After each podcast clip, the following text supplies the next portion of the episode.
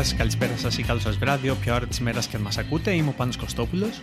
Και είμαι ο Θωμάς Κατσικαρέλης. Και ακούτε το Your Football Narratives, ένα εβδομαδιαίο podcast με ποδοσφαιρικά αφιερώματα για τους ρομαντικά περίεργου λάτρες της μπάλας. Στο σημερινό επεισόδιο, νομίζω ότι και για τους δυο μας ήρθε η ώρα να μιλήσουμε για κάτι αντιτουριστικό, αλλά πλήρως ποδοσφαιρικό. Όμως για να ξεκινήσω την ε, κουβέντα θα χρησιμοποιήσω μια φράση που ξέρω ότι θες και εσύ πάρα πολύ να χρησιμοποιήσεις, αλλά μίλα μου για Μίλνερ. Θα μιλήσουμε λοιπόν για τον James Miller. Και γιατί θα μιλήσουμε για τον James Miller, γιατί ουσιαστικά είναι ένας παίχτης τον οποίο έχουν καταδικάσει στην Αγγλία περισσότερο, αγγλιοπαδί, ε, βάζοντας του την ταμπέλα Boring Milner, για το ότι δεν είναι ένας αστέρας που θα ξεχωρίσει με τις επιδόσεις του μέσα στο γήπεδο, αλλά είναι ένας παίχτης ο οποίος έγινε πολυθεσίτης και είναι ένας παίχτης ο οποίος είναι αυτό που λέμε το βασικό γρανάζι του κάθε προπονητή. Αυτή τη στιγμή. Και για, και για τον Κλόπ είναι κάτι τέτοιο. Αλλά ο Μίλνερ δεν ξεκίνησε έτσι.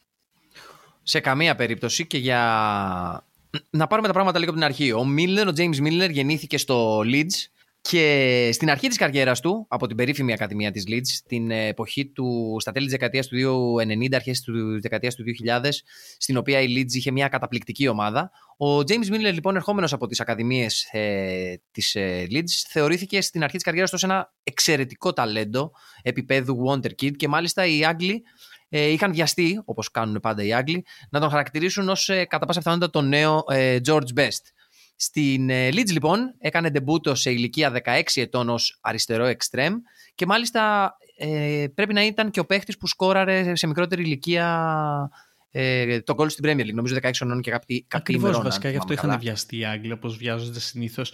Είναι μια. ενώ τον είχαν, τον είχαν στο μυαλό τους ως τον νέο George Best, είναι μια πολύ αντίστοιχη περίπτωση με τον Mike Lowen που μπήκε και στα 16 του ε, άρχισε να καρφώνει γκολ και οι Άγγλοι είχαν, είχαν ενθουσιαστεί και λένε ok αυτός ο άνθρωπος θα μας οδηγήσει στο Euro, αυτός ο άνθρωπος θα μας οδηγήσει πάλι σε επιτυχίες. Αλλά αυτό δεν έγινε με τον James Milner. Ξεκίνησε στις Ακαδημίες ουσιαστικά έπαιζε σαν επιθετικός μετά βρήκε την θέση του στα Extreme όπου έπαιξε στη Leeds ε, πήγε στη Σουίντο νομίζω ως δανεικός για να πάρει κάποιες ευκαιρίες, αλλά ήταν άτυχος. Ήταν άτυχος προσωπικά για μένα γιατί έπεσε στην περίοδο της Leeds που η Leeds ε, ήταν, ήταν στα κάτω της και ήταν περίοδος πριν πέσει κατηγορία.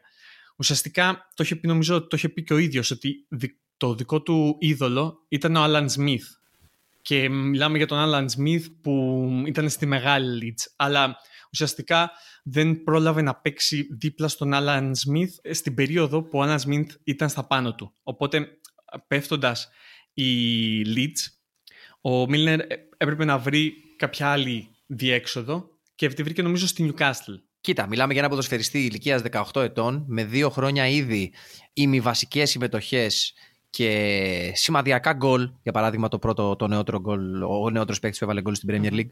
Ε, Διεθνή με τις ε, ελπίδες της Αγγλίας και σε πάρα πολύ καλή ε, κατάσταση. Ένας προπονητής σαν τον ε, Bobby Robson, ο οποίος εκείνη την εποχή ήταν ο προπονητής της Newcastle και μάλιστα για αρκετά χρόνια, είδε στον, ε, στο πρόσωπο του James Milner τον επόμενο μεγάλο star της Newcastle. Έτσι έπεισε τη Newcastle να δώσει τα χρήματα που απαιτούσε η Leeds εκείνη την περίοδο, παρότι είχε πέσει πουλάγια ακριβά, ε, και αγόρασε τον James Milner ως το ταλέντο της ε, εποχής, ο οποίος μίλησε στα 18 του, έφυγε από την ομάδα της καρδιάς του, ε, κατά, κατά δικιά του δήλωση.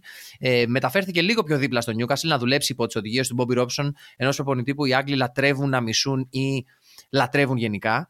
Ε, τουλάχιστον στη Newcastle τον λατρεύανε. Και ξεκίνησε να δουλεύει μαζί του, αλλά τα πράγματα, για άλλη μια φορά για τον James Miller, δεν πήγαν όπως ε, θα ήθελε, γιατί κατευθείαν σχεδόν στον πρώτο, δεύτερο μήνα που πήρε τη μεταγραφή του στην ε, Newcastle και άρχισε να δείχνει πράγματα ε, στον ε, Bobby Robson. Μάλιστα είχε ξεκινήσει και σαν ε, βασικό αριστερό εξτρέμ της ε, Newcastle εκείνη τη χρονιά. Μάλιστα είχε βάλει και ένα γκολ, αν θυμάμαι καλά. Παρ' όλα αυτά τα αποτελέσματα δεν ήταν τα αναμενόμενα και ο Bobby Robson γρήγορα ε, έχασε τη θέση του.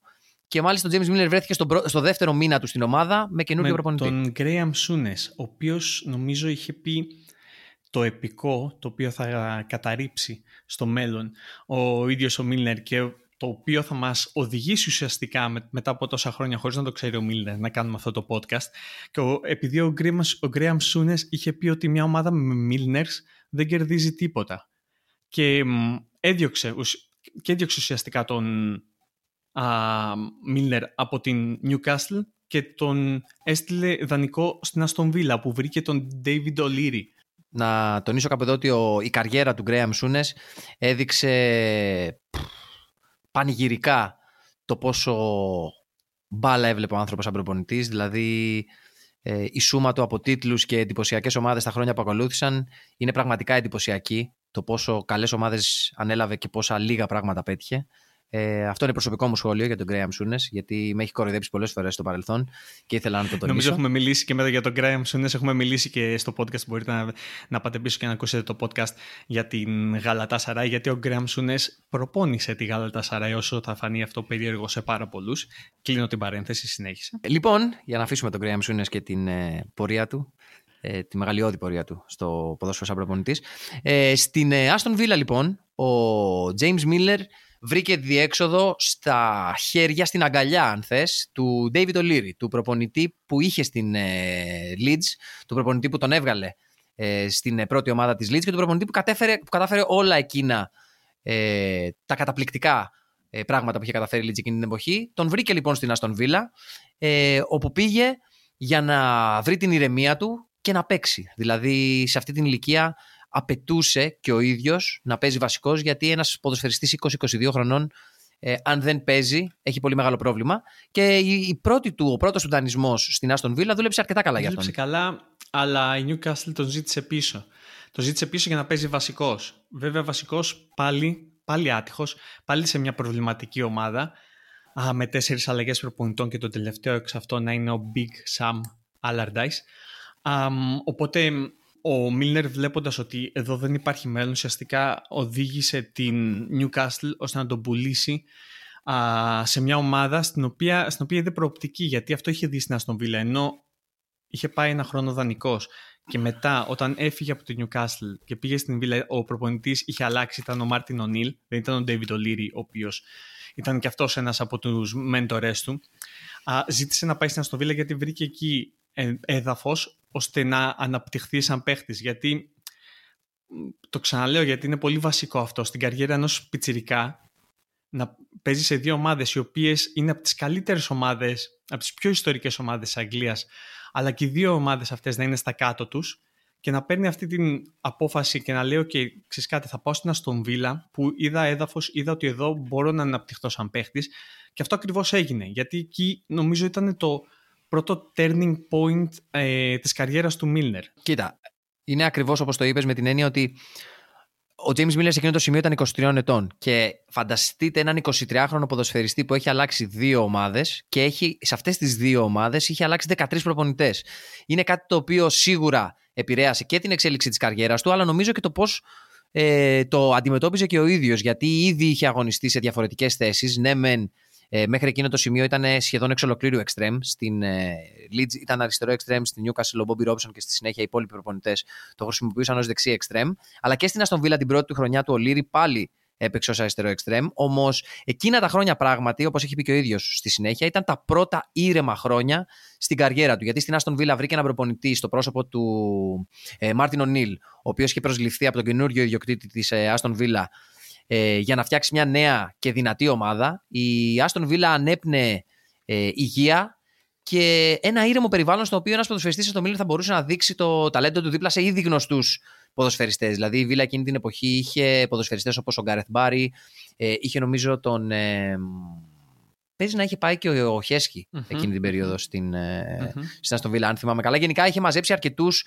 καλούς παίχτες και προσπαθούσε να φτιάξει μια ομάδα που θα μείνει για αρκετά χρόνια στις ψηλές θέσεις. Και μάλιστα εκεί ο Μίλλερ κέρδισε και τις πρώτες τους γεμάτες χρονιές. Δηλαδή στην Αστον Βίλα την πρώτη χρονιά με τον Μάρτον Νίλ ήταν εξ, ε, απόλυτα βασικός ε, και αγωνιζόταν κυρίως στα φτερά ναι, της επίθεσης. Αυτό άλλαξε την επόμενη χρονιά και άλλαξε.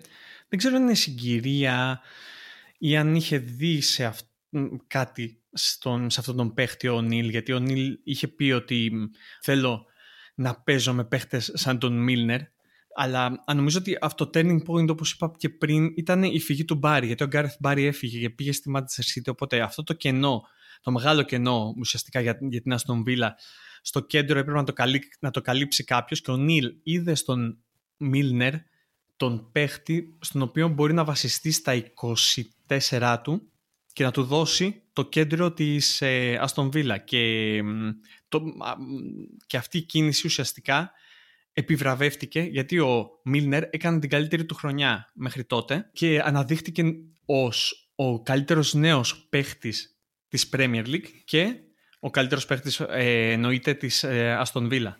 Και σίγουρα, όπως είχε πει και ο ίδιος αργότερα, ήταν η χρονιά στην οποία άρχισε να συνειδητοποιεί, να καταλαβαίνει και ο ίδιος καλύτερα ε, το πώς βλέπει και πώς μπορεί να ανταποκριθεί σε ανάγκες ε, μέσα στο γήπεδο. Γιατί και ο ίδιος είχε πει ότι μέχρι εκείνο το σημείο, εγώ έβλεπα στον εαυτό μου ένα extreme, ένα winger, ένα παίχτη που έπαιζε αποκλειστικά στα φτερά, αλλά για πρώτη φορά στην Άστον Βίλα συνειδητοποίησα ότι όχι μόνο προτιμώ να αγωνίζομαι σαν κεντρικός χαφ, αλλά είναι μάλλον και η καλύτερη μου θέση. Γιατί ε, το οποίο κάτι κατά τη γνώμη μου ισχύει απόλυτα. Γιατί αν κάτι δεν είχε ο James Miller στην καριέρα του, είναι η ταχύτητα για να παίξει πραγματικά ε, στα φτερά. Ακριβώς. Ε, το, έλειπε, το έλειπε αυτή η ταχυδύναμη και νομίζω ότι ίσως ο, ο Νίλ αυτό είδε στον, στο Μίλνερ και τον έβαλε λίγο πίσω. Γιατί είχε, είδε ότι έχει την μπάσα, έχει το, decision making, ότι εκείνη τη στιγμή παίρνω την μπάσα και ελευθερώνω αυτόν τον παίχτη. Αλλά αυτό που δεν έχει είναι η ταχυδύναμη ώστε να ξεκινήσει την κόντρα επίθεση, να ξεκινήσει την επίθεση, να περάσει. Ενώ έχει μια τρίπλα η οποία είναι average, θα έλεγα ουσιαστικά. Δεν έχει την τρίπλα ενός παίχτη σαν τον καλά προφανώς, όχι του Μέση, αλλά ούτε του Ραχίμ Στέρλινγκ, ώστε να περάσει τον παίχτη στο ένα εναντίον ενός. Στο άκρο λέω το Ραχίμ Στέρλινγκ επειδή έπαιξε στη City. Και πηγαίνοντας πίσω, και ουσιαστικά παίζοντας στο κέντρο, ο Μίλνερ μπορούσε να δει όλο το γήπεδο και ίσως ήταν αυτό που, που χρειαζόταν εκείνη τη στιγμή γιατί ήταν, ήταν στα 24, στα 25 του που άρχιζε να, να ωριμάζει σαν παίχτης. Σίγουρα, σίγουρα καταλάβαινε πολύ περισσότερα με τον τρόπο που παίζει το, το, παίζει το παιχνίδι και ήταν και τυχερός με την έννοια ότι είχε δουλέψει με αρκετούς καλούς προπονητές. Δηλαδή δεν είναι ότι είχε. OK, okay, υπήρχε Γκρέαμ Σούνες και Γκλεν Χόντουλ, αλλά υπήρχαν και άλλοι προπονητές. Δηλαδή υπήρχε Μπομπί Ρόμπσον, υπήρχε Μαρτίν Νίλ, υπήρχε Ντέιβιντ Ολίρη. Υπήρχαν προπονητές οι οποίοι γενικά ε, βλέπαν και το ποδόσφαιρο διαφορετικά. Και σίγουρα ένας νεαρός James Miller, μάλλον ο πρώτος όριμος James Miller, ο οποίος αρχίζει να καταλαβαίνει το παιχνίδι καλύτερα, βρισκόμενος στο κέντρο, βλέπει ότι οι αρετές του είναι όλες απόλυτα χρήσιμες και μπορεί μάλιστα να κρύψει για κάποια από τα μειονεκτήματά του. Γιατί σίγουρα, σαν χαφ, η έλλειψη αυτή της ταχυδύναμης την οποία ανέφερες είναι πολύ μικρότερο μειονέκτημα από ότι να παίζεις στα φτερά όπως ας πούμε ο Στέρλινγκ, όπως mm-hmm, ανέφερες πριν. Ε, το θέμα είναι ότι. Το θέμα είναι ότι και εκεί ο James Miller κάνει μία χρονιά καταπληκτική, την καλύτερη του χρονιά, όπως είπες, καλύτερος ζώο παίκτης στην Premier League, καλύτερος παίκτης στον Βίλα. Και εκεί αρχίζει και ο ίδιος να ζητάει το κάτι παραπάνω. Δηλαδή θέλει να ζητήσει μια ομάδα η οποία ε, μπορεί να του προσφέρει και την πιθανότητα να κερδίσει κούπες. Γιατί ακόμα και η Άστον Βίλα, παρότι δύο χρόνια πριν είχε φανεί ότι είναι η ομάδα η οποία ανέβαινε, εκείνη την περίοδο ε, δυστυχώς ήταν και αυτή στα κάτω της. Ακριβώς και γι' αυτό το λόγο βασικά εκείνη την εποχή η Manchester City επένδυε σε, παίχτες, σε ξένους παίχτες περισσότερο, αλλά ήθελε να συγκεντρώσει και ταλέντο από την Αγγλία, γιατί είχαν καταλάβει στη Manchester City ότι για να κερδίσεις την Premier League προφανώς θέλεις ε, παίχτες world class επίπεδο, αλλά θέλεις και Άγγλους παίχτες που να καταλαβαίνουν την Premier League. Και κάτι τέτοιο είδε σε αυτόν ο Μαντσίνη, ο οποίος τον, τον έφερε στη Manchester City και και τον έβαλε πάλι να παίζει μετά από μια χρονιά ε, στην οποία ε, ήταν απίστευτο στο κέντρο, τον έβαλε πάλι να παίζει extreme. αυτό όμως δεν σημαίνει ότι για τα χρόνια στα οποία ήταν στη Manchester City θα καθιερωθεί στα extreme. Και αυτό ίσως ήταν το μεγαλύτερο του πρόβλημα α, και το, ο λόγος που έφυγε για τη Manchester City. Γιατί στην, στη Manchester City, ε, σε, σε αυτή τη διάρκεια και με τον Μαντσίνη αλλά και μετά με τον Πελεγκρίνη έπαιξε ουσιαστικά σε όλες σε 9 θέσει στο γήπεδο. Δηλαδή δεν έπαιξε center back και δεν έπαιξε τερματοφύλακας. Ναι, αλλά σκέψου ποιοι παίζανε κέντρο στην City εκείνη την περίοδο. Δηλαδή, όταν η City κατεβάζει, όταν ο κάθε προπονητής είχε να κατεβάσει ε, τον Γιάγια Τουρέ, τον Γκάρεθ Μπάρι, αν θες, που ήταν ο παίχτης του οποίου τη θέση πήρε στην Άστον Βίλα, τον βρήκε πάλι μπροστά του στην ε, City. Και μάλιστα έτυχε, δηλαδή περισσότερο στο μυαλό μου έτυχε εκείνη την περίοδο η City να μην έχει τόσο δυνατά extreme όσο είχε half. Δηλαδή και πάλι οι παίχτε που παίζανε στα φτερά ήταν παίχτε οι οποίοι δεν ήταν για τα φτερά. Α πούμε, ο Νταβίτ Σίλβα ο οποίος έκανε τη μεγάλη του τεράστια καριέρα στη City, την έκανε κυρίως σαν half εσωτερικός, δεκάρι ας πούμε, ή οχτάρο δεκάρι, ε, και όχι σαν αριστερό εξτρέμ που είχε ξεκινήσει και αυτό στην αρχή την καριέρα του στην Ισπανία. Οπότε ίσως βέβαια κάποιος θα μπορούσε να πει αυτό που λες, ότι ήταν άτυχος γιατί εκεί υπήρχε περισσότερος χώρος για να παίξει στη City. Απ' την άλλη, όμως, κάποιος θα μπορούσε να πει μήπως έπαιξε τόσο πολύ στη City και πήρε ότι πήρε με τη City ακριβώς επειδή μπορούσε να αγωνιστεί ε, με επιτυχία και σε εκείνες τις θέσεις. Ισχύει. Βασικά ισχύει γιατί άμα το σκεφτείς μπορεί να έκανε 40 συμμετοχές στη City αλλά οι 20 από αυτές ήταν στο κέντρο. Οι 3 ήταν ως ε, ψευτοενιάρι. Οι 2 ήταν αριστερά. Οι 2 ήταν δεξιά. Οι 2 ήταν ο Πασπαρτού που τον ήθελε ο προπονητής και ουσιαστικά αυτό τον βοήθησε σε μια ηλικία στην οποία εξελίσσεσαι πάρα πολύ στην θέση του, στην, όπως είπαμε πριν, μεταξύ 25 και 28 που οριμάζεις, ρουφάς όλες τις γνώσεις και είχε την τύχη να έχει καλούς προπονητές επίσης και μια σταθερότητα από εκεί, από εκεί και πλέον. Δηλαδή από την City και μετά είχε μια σταθερότητα. Δηλαδή είχε τρεις προπονητές ουσιαστικά. Τέσσερις με το Rogers. Αλλά αυτό που ήθελα να πω, για να μην ξεφύγω, είναι ότι όταν παίζεις 40 παιχνίδια σε μια ομάδα η οποία παίρνει πρωταθλήματα, σε μια πρωταθληματική ομάδα, σίγουρα παίρνεις εμπειρίες και σίγουρα αυτό τον βοήθησε να οριμάσει και σίγουρα αυτό ήταν και ο λόγος που έφυγε από τη Manchester City. Γιατί έφυγε από τη Manchester City γεμάτος, ενώ ήξερε, δηλαδή ήταν, ήταν πολύ λογική η απόφασή του, ότι ήξερε ότι η Manchester, αυτή η Manchester City ίσως τα επόμενα χρόνια να μπορούσε να διεκδικήσει Champions League και παρόλα αυτά είπε ότι εγώ είμαι καλυμμένος με τους δύο τίτλους της Premier League που έχω πάρει, αλλά αυτό που θέλω πλέον είναι ότι έχω βρει τη θέση μου μες στο γήπεδο, έχω βρει που θέλω να παίζω ακριβώς, έχω πάρει πολλά πράγματα από πολλούς προπονητές, θέλω να παίζω στο κέντρο και θέλω να παίζω βασικό στο κέντρο και γι' αυτό το λόγο έφυγε από την Manchester City για να πάει στη Liverpool. Στην οποία ούτε εκεί τα πράγματα πήγαν όπως και στο μυαλό του, γιατί όπως είπες, πράγματι μπορούμε να μετρήσουμε τον ε, Brendan Rodgers ως ε, τον πρώτο του προπονητή στη Liverpool. Αλλά στην πραγματικότητα ο Rodgers έφυγε τόσο γρήγορα που είχε ελάχιστη επίδραση στον James Milner. Παρ' όλα αυτά, η αλήθεια είναι πως τον πρώτο του χρόνο και νομίζω και τον δεύτερο ε, πήρε αυτό που ήθελε. Δηλαδή πήγε στην Liverpool και έπαιξε ως ε, ένας από τα βασικά κεντρικά χαφ.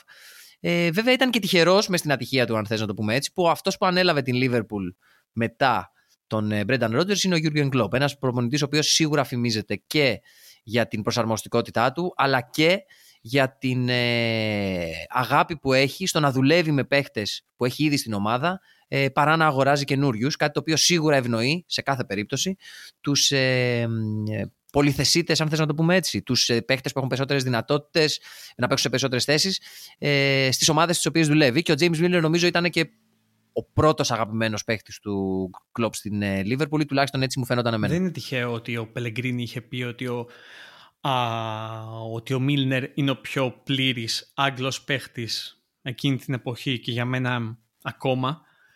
Και δεν είναι τυχαίο ότι αυτός, ο πιο πλήρης Άγγλος παίχτης, παίζει και έπαιξε υπό τον Κλόπ σε αυτή την Λίβερπουλ στην οποία ο, ο, Κλόπ ουσιαστικά αυτό που θέλει είναι ένα μικρό rotation 16 παιχτών και άμα, άμα μπορεί να έχει έναν, δύο, τρεις παίχτες οι οποίοι να μπορούν να παίξουν και να συμπληρώσουν τα κενά.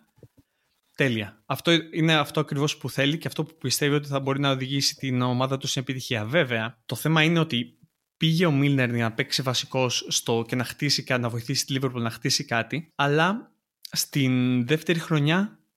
Οι περιπτώσεις, οι, οι περιστάσεις τον οδήγησαν να, σε... να μην μπορεί να παίξει εκεί πλέον. Βασικά, όχι να μην μπορεί να παίξει, να πρέπει να αλλάξει θέση γιατί ο, Αλμπέρ, ο Αλμπέρτο Μορένο δεν είχε την εξέλιξη που πίστευε ο Κλόπ εκείνη τη στιγμή όταν μετά από την πρώτη χρονιά του έδωσε, το έδωσε την, το ok για να μείνει άλλη μια χρονιά και να τον τεστάρει και αυτό οδήγησε στο Μίλνερ να παίξει μια ολόκληρη χρονιά στο αριστερό back.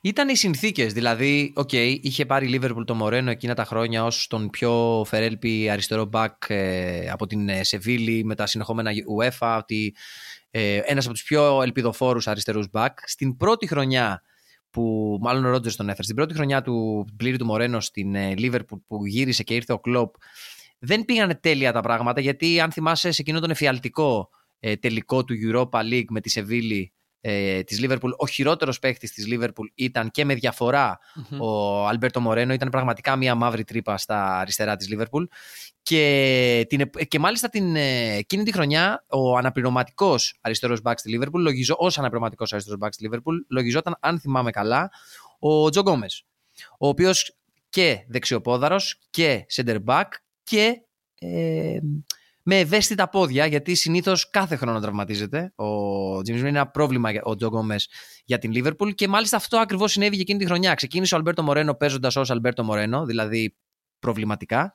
Ο Τζο Γκόμες τραυματίστηκε και κάπου εκεί ο κλήρος έτυχε φυσικά στον ε, James Milner να κάνει κάτι το οποίο δεν είχε ξανακάνει σε αυτό το επίπεδο ποτέ. Έβγαλε όμως, έβγαλε όλη τη χρονιά. Έβγαλε όλη τη χρονιά το, σαν αριστερό back και αυτό. Και παίζει και καλά. Για μένα αυτό το δίνω στα συν του. Γιατί κάποιος παίχτης εκεί μπορεί να έλεγε ότι δεν μπορώ να καταλάβω γιατί παίζω αριστερό μπακ. Εγώ ήρθα εδώ πέρα για να παίζω βασικός στο κέντρο και όποιος και να είναι ο προπονητής, και, ο, και ότι ο Κλοπ είναι αναγνωρισμένος προπονητής και τον αγαπάνει παίχτες, το ξέρουμε σε όλες τις ομάδες του, αλλά το να παίρνεις έναν παίχτη το, ο οποίος είναι δεξιοπόδαρος και παίζει στο κέντρο και η καλύτερη θέση στο κέντρο και να το βάζεις, στο αριστερό, να το βάζεις αριστερό back για μια ολόκληρη σεζόν. Δεν είναι κάτι που αρέσει στους παίκτες αλλά ο Μιλνέρ δεν διαμαρτυρήθηκε ποτέ και αυτό, και αυτό, γι' αυτό εμένα μου προκαλεί εντύπωση. Γι' αυτό εγώ τον θεωρώ ως έναν παίχτη που έχει κερδίσει αυτό που έχει κάνει. Γιατί το work ethic του και το, και το mentality ουσιαστικά του δουλεύω όπου με βάζει ο προπονητής μου και παίρνω ό,τι μου δίνει το σαν σφουγγάρι και το αφομοιώνω και έτσι εξελίσσω την καριέρα μου, το έκανε και μετά επιβραβεύτηκε γι' αυτό. Ε, σίγουρα και μπορεί να είναι και ένας από τους λόγους που τον θεωρούν βαρετό, γιατί δεν ήταν ποτέ πριμαντόνα ο Μίλεν. Ενώ θα μπορούσε βάσει και εθνικότητας και θέση και καριέρας να μπορεί να σου πει ότι όχι, δεν με νοιάζει, εγώ δεν παίζω αριστερό μπακ.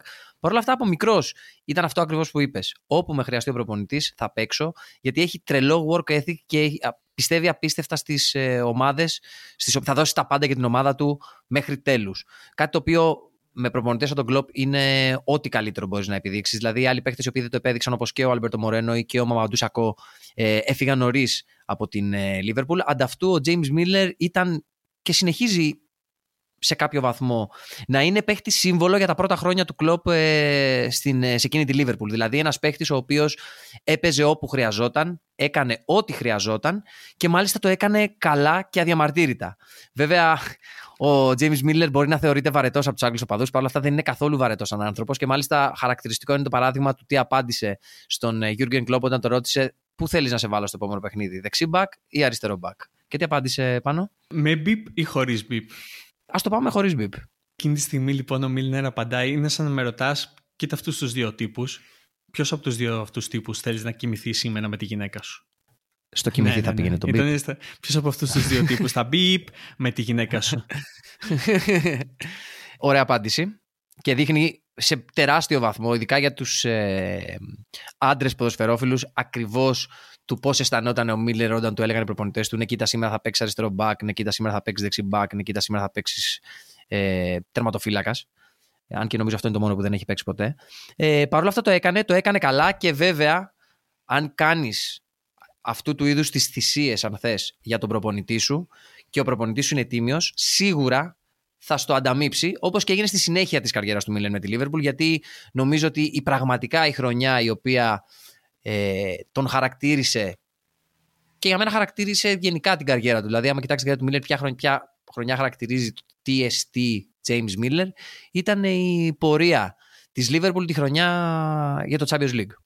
Χρονιά στην οποία ο Μίλνερ έπαιξε στο κέντρο και έκανε πάλι 45 συμμετοχές ας πούμε, αλλά πλέον όλες, αν όχι περισσότερες δηλαδή, στο κέντρο και εκεί επιβραβεύτηκε και με τα νούμερα πλέον, γιατί τα νούμερα λένε ότι ο James Milner, ο James, ο boring James Milner, αυτή τη στιγμή είναι ο παίχτης ο οποίος έχει το ρεκόρ των περισσότερων assist στο Champions League σε μία μόνο σεζόν. Πάνω από παίχτες όπως μπορούμε να ξεκινήσουμε και να σταματήσουμε αύριο και να πούμε Ινιέστα, Τσαβί, Μέση, Κριστιανό Ρονάλντο, Ραιάν Γκίξ. Παρ' όλα αυτά, είναι μια μικρή νίκη. Είναι μια μικρή νίκη για τον James Miller αυτή.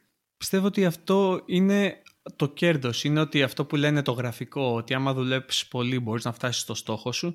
Αυτό είναι ακριβώς το κέρδος. Γιατί ο Μίλνερ ξεκίνησε ως ένας επιθετικός ε, αριστερός δεξής ε, εξτρέμ πήγε στο κέντρο δεν διαμαρτυρήθηκε όταν, όταν γύρισε στο κέντρο και εκεί είδε ότι, μπορώ, ότι είναι η θέση μου έφυγε από την βίλα μετά τον αλλάξανε θέση τον ξαναπήγαν πάλι επίθεση δεν διαμαρτυρήθηκε αν και έφυγε αλλά το ότι έφυγε δεν, δεν σημαίνει ότι ήταν ξενερωμένος με τον προπονητή του, έφυγε επειδή κατάλαβε ότι εκείνη τη στιγμή πρέπει να κάνει άλλο ένα βήμα παραπάνω στην καριέρα του. Και αυτό το έκανε και πήγε στη Λίβερπουλ όπου και πάλι του είπανε άλλαξε θέση και τον βάλανε σε ακραία θέση για έναν δεξιοπόδαρο extreme, τον βάλανε στο αριστερό back και στο τέλος έπαιξε στη θέση στην οποία πίστευε και γνώριζε ότι ήταν η θέση του και βγήκε ο παίχτης με τις περισσότερες assists σε μία σεζόν στο Champions League και Liverpool και οδήγησε μαζί με άλλους παίχτες προφανώς αυτή την Liverpool στο τρόπεο. Ακριβώς, ακριβώς. Και ήταν και μεγάλος, δηλαδή νομίζω στα 32 του ήταν όταν ε, έκανε αυτή τη χρονιά στο Champions League. Αν δεν κάνω λάθος, ήταν στα 32 του. Ε, δικαίωση και στα 33 του την επόμενη χρονιά πήρε και το πρωτάθλημα με τη Liverpool, αν και πλέον δεν ήταν τόσο βασικός όσο ήταν στην προηγούμενη χρονιά. Ε, Παρ' όλα αυτά, κοιτάζοντας την καριέρα του, εμένα προσωπικά, με κάνει να αναρωτιέμαι το εξής. Αν ο James Miller στα 32 του, παίζοντας τη θέση στην οποία πιστεύει ότι ε, είναι η καλύτερη του θέση και αυτή που αποδίδει καλύτερα, και πράγματι μέσα σε μία χρονιά βγαίνει πρώτος σε assist, όχι μόνο εκείνη τη χρονιά, όλες τις χρονιές στο Champions League με μία χρονιά στα 32 του, δεν σε κάνει να αναρωτιέσαι τι μπορεί να έχει κάνει αυτός ο τύπος αν έπαιζε μόνιμα σε αυτή τη θέση από την πρώτη του χρονιά στην Άστον Βίλα μέχρι και το τέλος. Δηλαδή θα μπορούσε να κάνει την ίδια καριέρα. Γιατί η καριέρα του James Miller μόνο αδιάφορη δεν είναι, έτσι.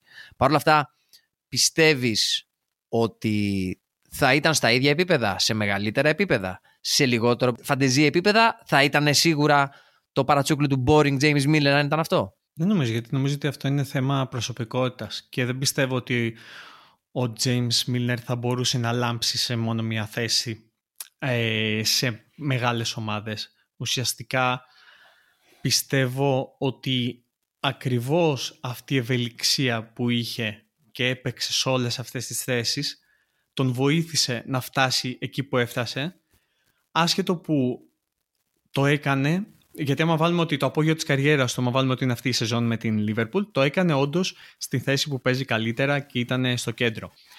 Αλλά για να φτάσει εκεί είχε παίξει ήδη 800 παιχνίδια σε όλες τις ε, διοργανώσεις, 60 μάτς με την Αγγλία.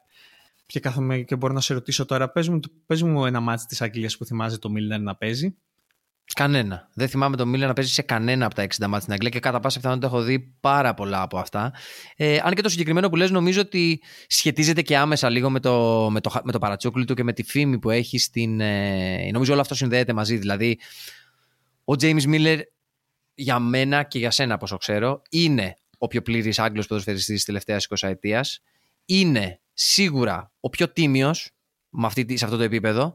Το θέμα είναι ότι αυτή η, η τιμιότητα και το γεγονός ότι έπεσε στην ίδια εποχή με τον Τζέραρτ και τον Λάμπαρντ ε, ή τον Χάργκριβς, αν θες, ή τον Κάρικ στην Αγγλία, που πολύ δύσκολα κάποιος προπονητής θα τους πέταγε έξω. Ε, νομίζω και αυτός είναι ένας λόγος που έχει μόλις 60 συμμετοχές. Δηλαδή, για ένα ποδοσφαιριστή με την καριέρα του Μίλνερ, 60 διεθνείς συμμετοχές δεν είναι για κάτι τρελό. Δηλαδή, είναι ένας μεσαίος αριθμός, νομίζω, βάσει του ταλέντου και της ε, καριέρας του. Ε, και νομίζω ότι αυτό πληρώνει στο τέλος της μέρας. Δηλαδή, το boring James Miller, το δεν τον θυμάσαι στην Εθνική Αγγλία είναι ακριβώς για αυτό το λόγο. Παρ' όλα αυτά, όσο αντιτουριστικός και να είναι, όσο αντιτουριστικός και να φαίνεται, μιλάμε για έναν τύπο ο οποίος είναι για σχεδόν όλους τους προπονητές του εκτός από τον ε, Graham Souness, το αναφέραμε ε, ο άνθρωπος με τον οποίο ξεκινάγανε τις ε, εντεκάδες τους οι, όλοι τους οι συμπαίκτες ή σχεδόν όλοι τους οι συμπαίκτες έχουν να λένε ότι είναι πράγματι ο πραγματικός αρχηγός στο γήπεδο ή υπαρχηγός αν θες ε, σε όλες τις ομάδες που έχει αγωνιστεί και ίσως η μόνη κατηγορία ε, ανθρώπων σχετικών με το ποδόσφαιρο που δεν εκτιμά στο επίπεδο που θα έπρεπε τον James Miller είναι στο τέλος της μέρας οι οπαδοί. Κοίτα να σου πω κάτι. Επειδή ανέφερες πάλι τον Σούνε, είναι χαρακτηριστικό ότι ένας προπονητής που για μας μπορεί να είναι μυρωδιάς, αλλά είναι ένας προπονητής που έχει προπονήσει μεγάλες ομάδες, είπε ότι δεν νικάς τίποτα με Μίλνερς και ο ίδιος ο Μίλνερ ανάγκασε μετά έναν προπονητή που έχει πάρει πρωτάθλημα με την Manchester City, ένα πολύ καλό προπονητή για μένα τον, τον Πελεγκρίνη, να λέει ότι είναι ο πιο πλήρης Άγγλος παίχτης μέσα σε ένα διάστημα τεσσάρων χρόνων, αυτό και μόνο φανερώνει την ιδιοσυγκρασία του οπαδού που έχει δει όλες αυτές τις δηλώσεις και έχει πει ότι για μένα ο James Miller είναι ένας βαρετός παίχτης. Αλλά για μένα προσωπικά ο Σπάνος δεν είναι ένας βαρετός παίχτης. Για μένα είναι ο πιο υποτιμημένος Άγγλος ποδοσφαιριστής των τελευταίων 20 ετών εκτός από τον πιο πλήρη Άγγλο ποδοσφαιριστή των τελευταίων 20 ετών. Και πράγματι, δηλαδή νομίζω αυτή είναι μία από τις βασικές ερωτήσεις στην ε, καριέρα του James Miller. Ε, πιστεύετε κι εσείς ότι είναι ο πιο υποτιμημένος ε, Άγγλος ποδοσφαιριστής των τελευταίων 20-25 ετών; Στείλτε μας την απάντησή σας ή το σχόλιο σας ή μπορείτε να μας πείτε και εσείς ποιος πιστεύετε ότι μπορεί να είναι ο πιο υποτιμημένος ή ο πιο πλήρης Άγγλος παίχτης των τελευταίων 20 ετών. Μπορείτε να μας βρείτε στο Instagram όπως όλοι γνωρίζετε και στο Facebook αλλά μπορείτε να μας στείλετε και το σχόλιο σας στο site μας uh, yourfootballnarratives.com ε, Ευχαριστούμε πολύ για την ακρόαση. Ήμουν ο Πάνος Κωστόπουλος, νομίζω είμαι ακόμα. Και ήμουν, είμαι και θα συνεχίσω να είμαι για ένα διάστημα ο Θωμάς Κατσικαρέλης. Καλό σας βράδυ, καλή σας μέρα, καλή συνέχεια. Τσαου τσαου.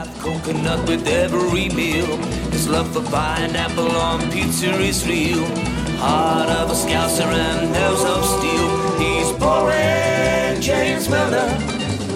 Boring, James Milner.